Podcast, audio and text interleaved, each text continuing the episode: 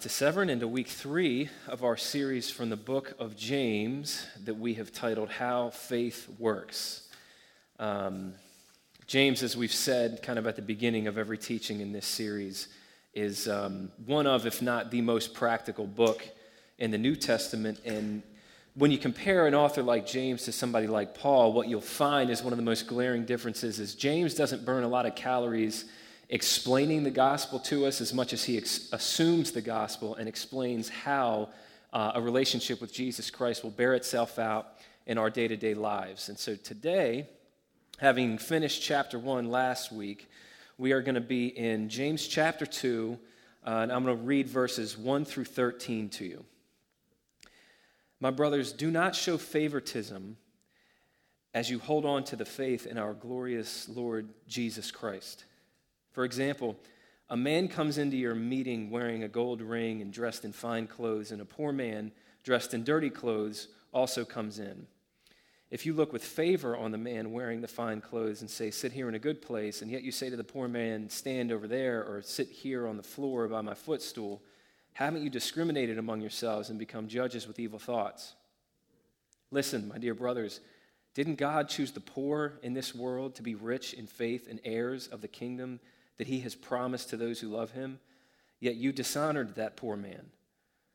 Don't the rich oppress you and drag you into the courts? Don't they blaspheme the noble name that was pronounced over you at your baptism? Indeed, if you keep the royal law prescribed in the Scripture, love your neighbor as yourself, you're doing well. But if you show favoritism, you commit sin and are convicted by the law as transgressors. For whoever keeps the entire law yet fails in one point is guilty of breaking it all. For he who said, do not commit adultery, also said, do not murder. So if you do not commit adultery, but you do murder, you're a lawbreaker. Speak and act as those who will be judged by the law of freedom, for judgment is without mercy to the one who hasn't shown mercy. Mercy triumphs over judgment. This is God's word. If you've been with us the last 2 weeks, you might notice immediately how significant a change this passage represents in the flow of thought in the letter of James. Because prior to this, we spent 2 weeks in chapter 1, which I said we could have spent a couple of months in chapter 1, but we divided it broadly into 2 weeks. And we talked about on week 1 how to handle trials, and we looked at what James says regarding what we need to understand about the nature of trials, the potential of trials, the key to transforming your trials. And then in verses 19 through the end of chapter 1, we talked about how to use the Bible. And we looked at that in 2 parts about what James has to say regarding how you view Scripture and how you do Scripture if you want to see lasting life change and spiritual health and growth in your life. And that's what brought us all the way through chapter 1. But what both of those broad topics had in common was they really aimed at you as an individual and your personal life, your personal trials, how you personally read the Bible. But what we're looking at now in the beginning of chapter 2, James is breaking clean from that. And instead of just talking to us as individuals, he's talking to us as a community.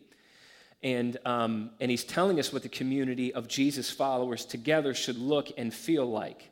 And specifically what he's getting into is how we are to treat other people. And so that's exactly what this teaching is titled. It's just very simply how to treat people. So what we're going to look at today in this passage is the kind of community that we're called to be, the reasons why we should become this community, and then lastly, the resources for how we can become this community. So out the gate, let's ask the question, according to James chapter 2, verses 1 to 13, what kind of community has God called his people to be? And the answer comes at us in 2 parts in this passage. We're to be, number 1, a community of justice, but number 2, at the same time, also a community of mercy. And what you're going to find over the next several minutes is James probably is not using those words the way that you and I are inclined to. So first off, I just want to look at verse 1, which says, my brothers, do not show favoritism as you hold on to the faith in our glorious Lord Jesus Christ. So the first thing we have to figure out here is, what exactly is James talking about? And what does this word favoritism mean? The word that we translate favoritism comes from a Greek word. I found this really interesting. I read this in a commentary by Douglas Moo this week. The Greek word that James uses here for favoritism literally means receiving the face. Receiving the face. And to receive the face of someone means to make judgments about other people and to interact with people and sort of make distinctions and value judgments about people regarding externals. And in verses 2 and 3, James talks about what was evidently a real-life example of how this was bearing itself out in this particular community that he was writing to, where a rich man, wearing his apparent wealth, you could see at the moment that you looked at him, walks into a church meeting alongside a poor man who was wearing his apparent lack of wealth, and based on external appearances, the community bestowed honor on the person who looked rich, while at the same time dishonoring the one who looked poor. That's a very specific example of what James is talking about here, but what we need to understand is that's not all that James is talking about here, because the word that he uses for favoritism is actually plural. So what James is really speaking against here is making any decision about any individual based on any external factor. You can include in here making judgments about people based on their race, based on their ethnicity, based on their gender, based on their physical beauty, based on their apparent wealth or lack thereof. It's about making distinctions and interacting with people based on any external factor. That's what James is speaking against, but the reason I say that we're being called to be a just community here is because look at how James describes this sin. He doesn't just call it favoritism. In verse 4, at the end of that opening section, James says that if you do this, if you treat people with favoritism and make judgments accordingly, James says you have become a judge with evil thoughts. That's a term that literally meant a judge that takes bribes. So I would just ask you to let this hit you as hard as it would the people that originally read this letter. What the Word of God is saying here is that to make decisions about people based on any external factor is no different than being a judge who takes bribes from people. What that is injustice. We would call a judge that takes bribes as an unjust judge. And so in speaking against that way of life, James is calling us to be a community of justice. That's the first thing that he speaks to here. But then at the very end of this passage, we see that we're also called to be a community of mercy. You see this in verse 13, the final verse in this passage, which says, really sobering verse, judgment without mercy will be shown to anyone who has not been merciful. Now again, that word mercy is really interesting here, because when we hear mercy in the English language, the first thing that comes to my mind, probably comes to yours, is the idea of basically letting somebody off the hook and being especially kind toward them. And so if that's how you interpret this word, then you would think what James is basically saying here is, hey, you guys are Christians, you've been shown grace, show grace to other people. Let other people off the hook, don't hold their sins against them, be kind to them.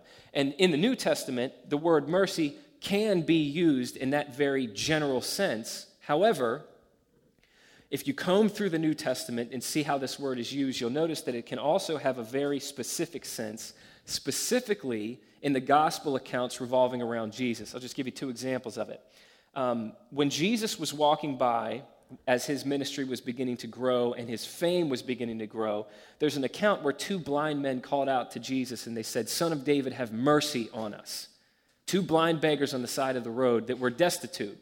And when they asked Jesus for mercy, it's important to realize they were not asking Jesus to just be nice to them, and they were not asking Jesus even to simply forgive them of their sins. What they were saying is, Jesus, we have heard that you are a healer. We have a physical, material, practical need, and we know that it's in your power to remedy that, so we're asking you to do that. And that was considered back then an act of mercy. But probably the most important place that this word is used is in one of Jesus' most famous parables, which is the parable of the Good Samaritan. If you're not familiar with the story, what happens in that story is a Samaritan finds a man who's laying on the road, and at great personal risk and cost to himself, this Samaritan picks the man up, he gives him transportation, he provides medical care, he puts him up in an inn, he covers all the financial overlay with a down payment, and then he tells the innkeeper, whatever the cost of this man's recovery is, you go ahead and put it on my tab. At the very end of that parable, the Samaritan is referred to as the one who showed mercy. Now, very notably in that parable, the Samaritan does not preach any kind of gospel to the sick man or the dying man on the road. He doesn't do anything to address what we would normally consider his spiritual needs. All of it was extremely material, very practical, what we would basically refer to as social work, and yet that's called an act of mercy according to Jesus. And so in the New Testament, mercy also has a very specific meaning of economic, material, practical help. So the question then, when we read verse 13, with a statement as sobering as James's is here, that judgment without mercy will be shown to those who have not practiced mercy to others. The question is, what kind of mercy is James talking about here? And the answer is remarkably clear if you read chapter 2 as a whole. We're not going to get into this particular verse until next week, but if you skip ahead to verse 15, James specifically talks about how utterly useless it is if you have someone in front of you who has physical, material, practical needs. They are without clothing and without food. James says, what good is it if you simply speak kind words to a person in that state without doing whatever is necessary to meet their practical, physical needs? And so when James is calling us to be a community of mercy, he's talking about being a community that actively engages in serving the poor by meeting their physical, practical, economic needs. That's what he is. Matter of fact, one of the most iconic verses in the Bible comes in James chapter 2, faith without works is dead. If you read that verse in context, James is not just talking about good works in general. He's specifically talking about acts of mercy toward the poor. Those are the works without which James says your faith is dead.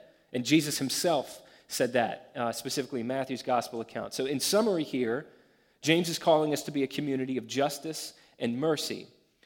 He's saying that the community of Jesus' followers should be known for both of these.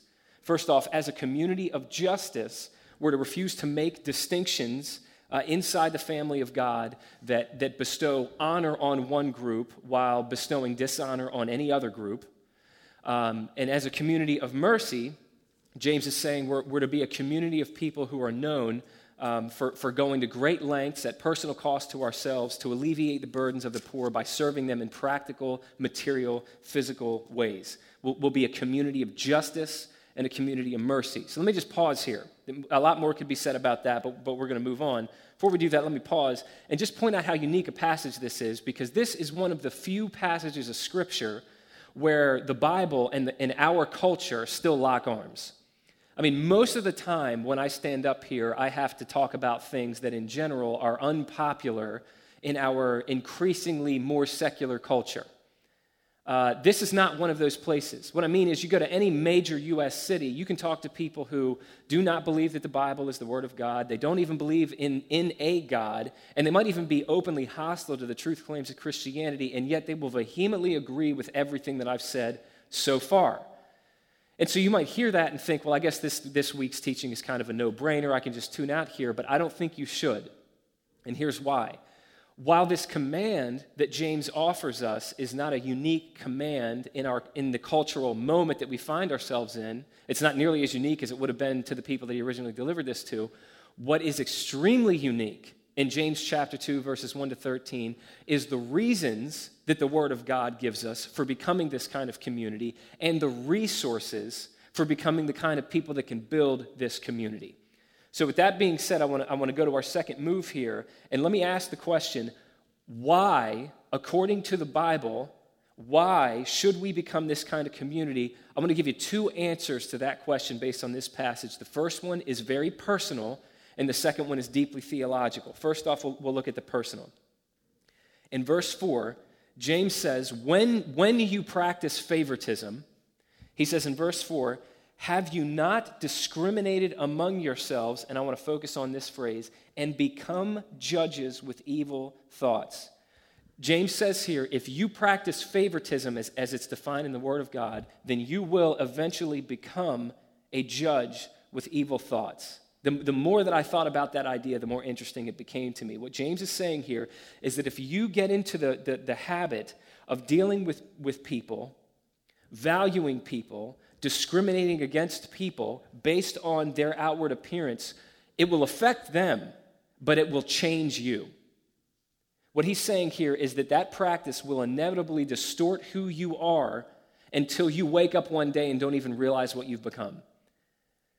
I've never seen a more powerful account that illustrates this than what I'm about to read you. When I was in college, I had to take a class that I thought was a throwaway class. My degree is in, it's a Bachelor of Science in Ministry Leadership with a preaching concentration. And so during my time in college, the only classes that I tended to care about were classes that helped me understand and communicate the Bible.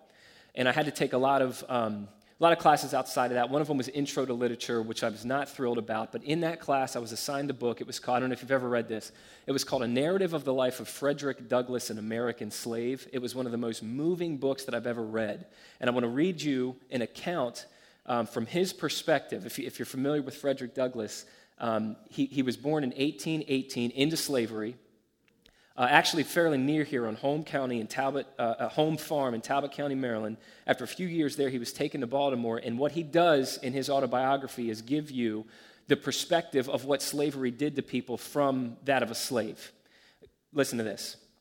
He just got moved to Baltimore, and he said, "My new mistress proved to be all she appeared when I first met her at the door, a woman of the kindest heart and finest feelings. She had never had a slave under her control previously to myself, and prior to her marriage, she'd been dependent upon her own industry for a living. She was by trade a weaver, and by constant application to her business, she'd been in a good degree preserved from the blighting and dehumanizing effects of slavery. I was utterly astonished at her goodness. I scarcely knew how to behave towards her. She was entirely unlike any other white woman I had ever seen. I could not approach her as I was accustomed to approach other white ladies. My early instruction was all out of place." He said the crouching servility, usually so acceptable a quality in a slave, did not answer when manifested toward her. Her favor was not gained by it. She seemed to be disturbed by it. She did not deem it impudent or unmannerly for a slave to look her in the face. The meanest slave was put fully at ease in her presence, and none left without feeling better for having seen her. Her face was made of heavenly smiles, and her voice of tranquil music. What Douglas is saying there is that prior to her engagement in the institution of slavery, which is an institution that is based on the favoritism that James is explicitly speaking against here, Frederick Douglass is saying prior to her engagement in that institution, this woman was beautiful on the inside and out, but listen to how he goes on to describe her. He said, "But alas, this kind heart had but a short time to remain such. The fatal poison of irresponsible power was already in her hands and soon commenced its infernal work. That cheerful eye, under the influence of slavery, soon became red with rage. That voice, made all of sweet accord, changed to one of harsh and horrid discord, and that angelic face gave place to that of a demon." The whole point of that account in his autobiography is to demonstrate that slavery had a profound impact not only on slaves, but on the people who own slaves. What Douglas is saying here is that simply treating another human being from his perspective, and I don't know how you could have a more insightful perspective than his own, he's saying that treating another human being with unkindness and cruelty and stripping them of their dignity and doing everything that James is specifically speaking against here, it not only affected those on the other side of it, but it irreparably altered the people who treated others that way. And what's so kind of ironic is that if you know the story of Frederick Douglass, you know that he went on to escape the institution of slavery. He went on to be a powerful voice in the abolitionist movement and even to go on and advocate for women's suffrage and all kinds of things. And so his life is the story of someone who went on to escape the effects of slavery, while the woman in this account never did. She never did. She wound up to be more profoundly altered by the institution of slavery than Douglas himself did as a slave. And so the point that he's making here is the same account that James is making in the Word of God here. It's that when we practice favoritism of any kind, when we choose to set up distinctions that God would tear down, not only in the family of God, but in his creation in general, when we violate that, it's not just the people we treat poorly that'll be affected, it's us. Because showing favoritism actually changes us. That's the personal reason. But at the end of this passage, James gives us a deeply theological reason. I'm going to read verses 8 to 13 to you. He says, "Indeed, if you keep the royal law prescribed in the Scripture, love your neighbor as yourself, you're doing well. But if you show favoritism, you commit sin and are convicted by the law as transgressors. For whoever keeps the entire..." This particular verse hit me harder this week than it ever has before. "For whoever keeps the entire law yet fails in one point is guilty of breaking it all. For he who said, 'Do not commit adultery,' also said, 'Do not murder.' So if you do not commit adultery, but you do murder, you're a lawbreaker. Speak and act as those who will be judged by the law of freedom. For judgment is without mercy to the one who has not shown mercy. Mercy triumphs over judgment." That's a big block of text, and it basically took me kind of dwelling on this and meditating on this all week to really begin to get a read on what James is saying here. I want to look at it from two layers. First off, on the surface, James is trying to get us to compare the sins of discrimination and indifference to the poor to the sins of adultery and murder. That's what he's doing here. He's getting us to draw a comparison between the two of them to make the point that they are exactly as serious as each other. That's what he's saying in verse 10, because what all those sins have in common is they all violate the same law that was given by the same God. It's a very grabby way of making his point. It's meant to kind of wake us up and startle us and force us to ask ourselves the question, and I'll just make this question personal for you. Do you see it that way? Do you see it the way that James is saying it actually is? What James is saying here is that you should see, let's take two churches across the street from one another. You should see if church A is full of discrimination and indifference to the poor. You should see that church the same way that you see a church that's full of adultery and murder. That's what James is saying. The question is, do we see it that way? James is saying it should be exactly as appalling. It should be exactly as out of place. It should be exactly as inappropriate to hear that a community of people who've been saved by grace through faith in the name of Jesus tolerate discrimination and indifference to the poor as it would be to see a community of Jesus followers tolerate adultery and murder. So the question is, do you and I see it that way? Because James says we should. So on the surface, what he's saying is it's shocking, it's startling, it's meant to wake us up to reality. But underneath that, I think James is making an even deeper point that has perhaps never been more important for Christians to understand than it is for you and I in the cultural moment that we're in today. Bold statement to make. Let me try to make my case here. Let's look one more time at what James is comparing. He's comparing, on the one hand, discrimination and indifference to the poor to adultery and murder. And let me ask the question, is James just doing this to be grabby? Is he just doing this to be a shock jock? Obviously, I do not believe so. I think there's a deep theological point to be made here. Notice, on the one hand, practicing justice and mercy. That's what James is calling us to. Justice and mercy, which means refusing to show favoritism and actively caring for the poor. What those two things have in common is they fall into the category, please don't let this term make you nervous, those two things fall into the category of what you could call social morality. I just mean morality that's aimed outward at society. Justice and mercy, that's what they have in common. However, on the other hand, the other two sins that James is getting us to compare those to, adultery and murder, and remember how Jesus himself defined murder. Jesus said, if you just harbor a grudge and bitterness and resentfulness towards somebody, that's exactly the same as murder in the eyes of God. Even if it stays internal to you, that is no different than committing murder in the eyes of God. So when James compares that to adultery and murder, those are two sins that both deal more, not so much with social morality as personal purity. So just consider this. that by deliberately comparing those two and calling you and I to equate those two, what James is doing, he's making the point that if you are really following the whole Jesus of the Bible, that's the Jesus that we talked about 2 weeks ago, James himself grew up with, so he happened to know a thing or two about. James is saying if you're really following the whole Jesus of the Bible and you're really allowing Jesus to shape your life, what will happen is you will hold those two things together. You will hold together social morality and personal purity. And this is not the first time that James has made this point in the letter of James. All the way at the end of chapter 1, verse 27, I was really upset I didn't have the time to get to this last week. I really wanted to, and now here's my opportunity. In James chapter 1, verse 27, James makes this incredibly profound statement that's another one of those things that's easy to mouse over. Here's what he says. Pure and undefiled religion before our God and Father is this. Let me pause. Do you understand how amazing it is that James is getting ready to fill in that blank for us? The brother of Jesus Christ is getting ready to say, I'm going to summarize everything that matters to God.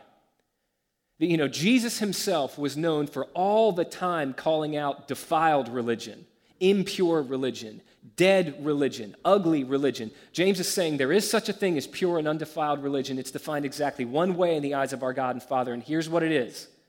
He says it boils down to looking after orphans and widows in their distress and keeping oneself unstained by the world. Now again, and I feel like this is the book of James in a nutshell, that's another one of those statements you read and you think, where's he coming from there? Why these two things and not an infinite number of other things? But what I want you to notice here is the same theme that we can point out in chapter 2. That this first element of pure and undefiled religion according to God, looking after widows and orphans, that would fall into the category of social morality, where the other side of pure and undefiled religion, keeping oneself unstained by the world, that deals with personal purity. Now, what I'm about to say is probably going to make some people uncomfortable. But as I've often said, what good is preaching if it doesn't make everybody uncomfortable? Please consider this. In the culture that you and I live in today, and I mean specifically the cultural moment that we find ourselves in the secular modern West right now, those two things, social morality and personal purity, are not held together because one of them sounds very liberal and the other one sounds very conservative. Let's just do it.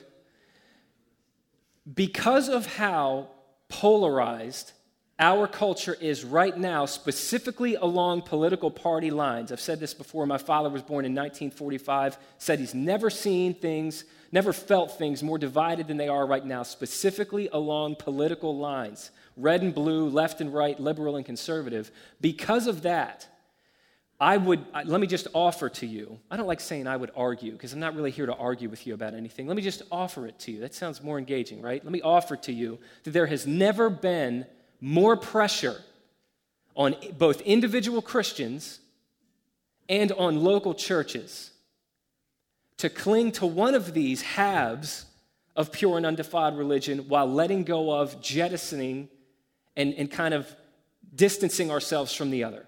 And if you pick your head up and you look around our society, that is exactly what churches largely have done. So what you have, I don't know how you can argue with this, but in general, what you would define it as is liberal churches have a tendency to emphasize, let's call it social morality. That's justice for the oppressed, caring for the poor, you know, speaking out for those that have very little societal power. Liberal churches make a big deal of that, but those same churches are very quiet when it comes to talking about personal purity, things like sexual morality. So for instance, what you're not going to hear in liberal churches today is this idea that, I said I'd make everybody comfortable, let me go ahead and make good on that promise now, that sex, according to the Bible, is to be exclusively enjoyed inside of a lifelong commitment between one man and one woman defined by marriage. And any expression of sex outside of that is by definition, by God's definition, sexual immorality. You don't hear that in liberal churches today, but they make a very big deal about the social morality. Conversely, on the other side of that, I think it's fair to say the conservative churches have basically gone exactly the other way, where highly conservative churches in our culture are known for being extremely bold about personal purity. They celebrate family values. They talk about the value of a traditional sexual ethic. They talk about standing up for the truth and resisting the cultural slide into relativism that is marked and observable in our culture today. And yet, I think it's fair to say that those same churches often are not known for that same boldness and that same tenacity when it comes to speaking out against racism and discrimination and actively looking for ways to serve and love and elevate the poor, because they tend to adopt this mindset of, hey, you got to pull yourself up by your bootstraps. That's what I had to do, which I'm sorry to say, when you listen to what James says and Jesus Christ himself said, that's not a biblical way to view the poor. So the point that I'm trying to make here is that we're living in this culture that tends to pull those two things apart. But one major theme of the book of James is that genuine Christianity, one of the only ways that you know that your Christianity is genuine is that you find yourself holding together what the world says you have to pull apart. And the specific instance in James chapter 2 that we're looking at today is telling us that a healthy community of Jesus followers will be known and marked by not only their concern for social morality, but also for their concern for personal purity. That means that if you're following the whole Jesus of the Bible as a community, you will be known for treating discrimination and indifference exactly as seriously as you'll treat things like adultery and murder. So maybe you've heard me say this before, but I don't know that it's always been really clear exactly what I've meant. I've often made the point that Christianity is not simply liberalism or conservatism, that Christianity does not fit neatly into the man-made philosophies, ideologies, and worldviews or ways of thinking of this world, because it comes from God. Therefore, it transcends the man-made categories and groups that we create in this world. When I say that Christianity is not liberalism or conservatism, here's what I'm not saying. I'm not saying that Christians are called to be some middle-of-the-road centrist community that's so mealy-mouthed about what it believes that it never offends anybody, because Jesus did not live that way. One of the most remarkable things about Jesus is he lived in a culture where the Romans and the religious leaders agreed about nothing. They didn't see eye to eye on anything except for one thing, which is that Jesus had to die. Jesus was not a middle-of-the-road, mealy-mouthed centrist. He transcended and he challenged both parties of his day, all parties of his day. And those who claim to follow the whole Jesus of the Bible need to get comfortable being uncomfortable and drawing criticism from both sides. Because what that means is that if you follow Jesus, then you will you're not going to fit into any category any longer. You're going to need your brothers and sisters in Christ to continue following him. But what it means to follow the whole Jesus of the Bible is that we will be, at the very same time, more dedicated to social morality than liberal people, while at the very same time, more dedicated to personal purity than conservative people, because we have a better reason for doing both of those things. What it boils down to, according to James, is we know that our God has commanded it and called us to it. Looking forward to my inbox tomorrow. All right, so there you have two biblical reasons that the church should be known as a community. I don't know how to phrase that any more clearly, by the way. So, if you have questions, feel free to talk to me afterwards, but that's probably about the best I got, given the 35 years of wisdom I've managed to accrue, and it ain't much. All right, those are two reasons why the church should be known as a community of justice and mercy. The first is that failing to do so will affect you. The second is that failing to do so will offend God. But like I pretty much always say at the end of my teachings, or near the end of my teachings, that alone isn't enough. If we try to leave today trying to be what James is calling the people of God to be, simply because we're afraid of us becoming these ugly people or incurring the wrath of God, that's a fear-based thing. That might get us to restrain our hearts momentarily, but that's not powerful enough to change a heart. And to becoming this community that James is talking about here is going to require nothing less than newness of heart. And so what I want to leave today with, this is how I end every single teaching, is by talking about the resource that we need, that we have access to in order to become this community. Spoiler alert, it's Jesus. It's always Jesus. And if it's ever not Jesus, find a new pastor. Verse 1, James says, "My brothers, do not show favoritism as you hold on to the faith in our glorious Lord Jesus Christ." Commentators will point out how significant it is that James refers to Jesus as our glorious Lord Jesus Christ here, because this is the only time in the entire New Testament that Jesus is spoken of this way. And you notice James does not call him our loving Lord Jesus Christ, our wonderful Lord Jesus Christ, or even our Lord and Savior Jesus Christ. He's our glorious Lord Jesus Christ. So let's talk just real briefly about what glory actually means. In the Hebrew Old Testament, the word for glory, this is going to sound strange at first, the word for glory literally means heaviness or weight, which is very strange to say, well, so if God's glory, that means that he's heavy, it means that he has weight, but it makes sense the more that you think about it, because what the Bible's saying is that when a being has glory, it means that that being matters. That's a being of substance. That's a being whose presence is felt. They cannot be ignored or taken lightly. And so the way that I think about it, if you were to drop a bowling ball on a glass coffee table, that glass coffee table has no option, no choice but to shatter and give way to the bowling ball, because biblically speaking, that bowling ball has that much glory that the glass coffee table really can't take it. And when you understand that, it makes perfect sense what you see in interactions between God and people, specifically in the Old Testament, because what happens is when God shows up, people do what coffee tables do under the weight of a bowling ball. When God began to peel back an iota of his glory and reveal himself to Isaiah the prophet, all Isaiah could do was say, "Woe is me, I'm undone, I'm a man of unclean lips, I dwell among a people of unclean lips, for my eyes have seen the King, the Lord of hosts." And what was happening in that moment is the bowling ball of God's glory was shattering Isaiah's life. That's how glorious he is. We have no option but to give way to a being of that much glory. And what James is saying here, in the very beginning of this passage, is he's reminding us that Jesus Christ is not just glorious, but if you look at the way that he phrases it in the Greek, he's saying that Jesus Christ is the Lord of glory. There is no being in the universe that can compare to the glory of Jesus Christ. Nothing matters more than him. Nothing has more substance than him. He is glory personified. Now connect that idea in verse 1 to what James says in verse 5. He says, "Listen, my dear brothers, didn't God choose the poor in this world to be rich in faith and heirs of the kingdom that he's promised to those who love him?" Didn't God choose the poor? Now, when I first read that, I thought, and this is what a lot of commentaries said, I thought what James was basically saying is we should be kind to poor people because in general, the gospel flows a lot more naturally and easily to the poor than it does the middle class or the rich. And that, historically speaking, that's a plain fact of history.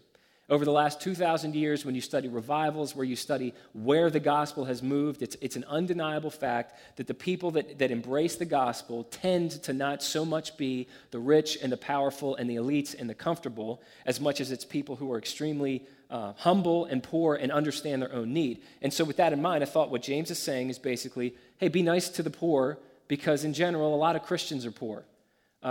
However, let me ask you to look again at what James is saying. He's saying God chose the poor and he made them rich in faith and heirs of his kingdom. Well, just consider, I feel like I bring this up every week, James is writing to believers who as Christians, all of that could be said of them. He's writing to a community of people who've been saved by grace through faith in the name of Jesus. And so as Christians, these were people who, just like James says the poor, these were people who had been chosen by God. These were people who had been made rich in faith, and they are now, because of their relationship with Jesus, heirs of God's kingdom. And so when James says here, hey, don't forget that God loves to take those who are poor and unload riches on them, James is not just saying be nice to the poor. What he's saying is don't you dare forget how poor you were before God found you. He's saying, don't you dare forget that the gap between you and God is infinitely greater than whatever gap you believe exists between you and another human being, that you are infinitely poorer in the eyes of God than any human being could ever be in your eyes. And yet, despite your poverty, God has unloaded wealth on you. He has bestowed riches on you. He has made you heir of an inheritance that you had no right to in your own merit, and he has done all of this at the infinite cost of his own Son, the Lord of glory, Jesus Christ. So if I had to bottom line this whole teaching, the most important thing I'm going to say today is this. The only way for you and I to become the kind of community that's laid out for us in James chapter 2, verses 1 through 13, is by understanding that the gospel is telling us that in this stunning display of irony, Jesus Christ, the most glorious being in all of creation, in the ultimate display of his glory, chose to give his glory up for you and I. that rather than practicing favoritism, which would have excluded all of us, or being indifferent to our plight, the way that we're so often indifferent to the plight of those that God places in our lives, Jesus Christ volunteered himself for poverty and gave up not only his wealth, but his life so that you and I could be rich by grace through faith in him. And if you just reverse engineer this, here's what this means. That when you and I practice the favoritism that the Word of God forbids, what we're really doing, this is all it boils down to, is we're telling on ourselves. And we're announcing to everyone around us exactly how starved for glory we really are. Because when we distance ourselves from people who would cost us and gravitate only toward those who are like us or will benefit us, what we're doing is we're trying to use other people to get the glory that the gospel says can only be ours and already is ours in Jesus. And so what this means is that until we understand what Jesus has done for us, not only can we not be a part of this community, we will be a detriment to this community. We will tear down a community of justice and mercy until we understand what Jesus has done for us. Because apart from being moved by what Jesus has given up for us and freely offers to us, we'll try to take from others what can only be found in Jesus. And we'll network and we'll use them as a means to an end. It's the only way that this community can materialize.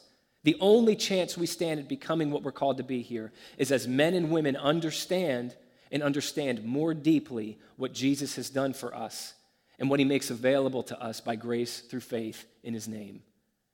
Let me call the worship team up. We're going to close on this note. This week, I came across an article by David Bentley Hart. I found this really inspiring, and I hope you will as well. In his article, he explained that the whole idea for hospitals was actually an idea that was originally brought into society by Christians. I'll give you a couple of examples of this. St. Ephraim, in the year 350, lived in the city of Edessa, which was ravaged by a plague, and rather than fleeing from the city like everyone else did in that day to leave the sick and the dying to care for themselves, he stayed behind and he established a hospital that would be open to everyone, which was a previously unheard of idea. Around that same time, St. Basil the Great established a hospital with a ward that was specifically dedicated to people with leprosy whom he would care for with his own hands. That was in a time and a place when lepers were cut off from all human community and treated as a subhuman species. He created a hospital with a room specifically built for them. In Rome, a Christian scholar and noblewoman named St. Fabiola established the first public hospital in Western Europe. And despite the fact that she was rich, she would often be seen going out into the streets, into the most dangerous places of the city, looking for those who needed help the most. In the Middle Ages, the Benedictines were responsible for starting over 2,000 hospitals in Western Europe. And in addition to providing medical care, they also gave food to the hungry, shelter to the homeless, and alms to the poor. And the whole point of that article is this idea that hospitals, which are a given to us, we can't even conceive of a civilized society without, a medical system that can care for people who are in need of it. That idea sounded crazy and was unheard of until Christians made it happen. And like so many things that Christians did, specifically in the early church, it begs the question why. And I'd like to end today just by asking you that question. What would possess people to give up their wealth in order to elevate the poor? What would possess people to leave behind their comfortable lifestyles that they no doubt worked hard to earn for themselves in order to seek out the destitute? What would possess people to put themselves in harm's way to care for people with debilitating infectious diseases? What would possess people to invest so much in those who would never be able to pay them back? It makes absolutely no sense whatsoever until you understand the gospel. But when you understand the gospel, it makes perfect sense. Because what all of those people had in common is they all understood that what they were doing for others is exactly what God through Christ had done for them on an infinitely greater scale. And according to the Word of God, when a community of people corporately realizes what Jesus Christ has done for them, when we understand what the Lord of glory has given up for us, what we now stand to inherit and in a lot of ways already have because of his poverty, when that becomes the foundation of our lives, the focal point of our worship, we will by necessity become a community of justice and mercy. And that, according to James, is how you treat people. That's it. That's all. Let me pray for us.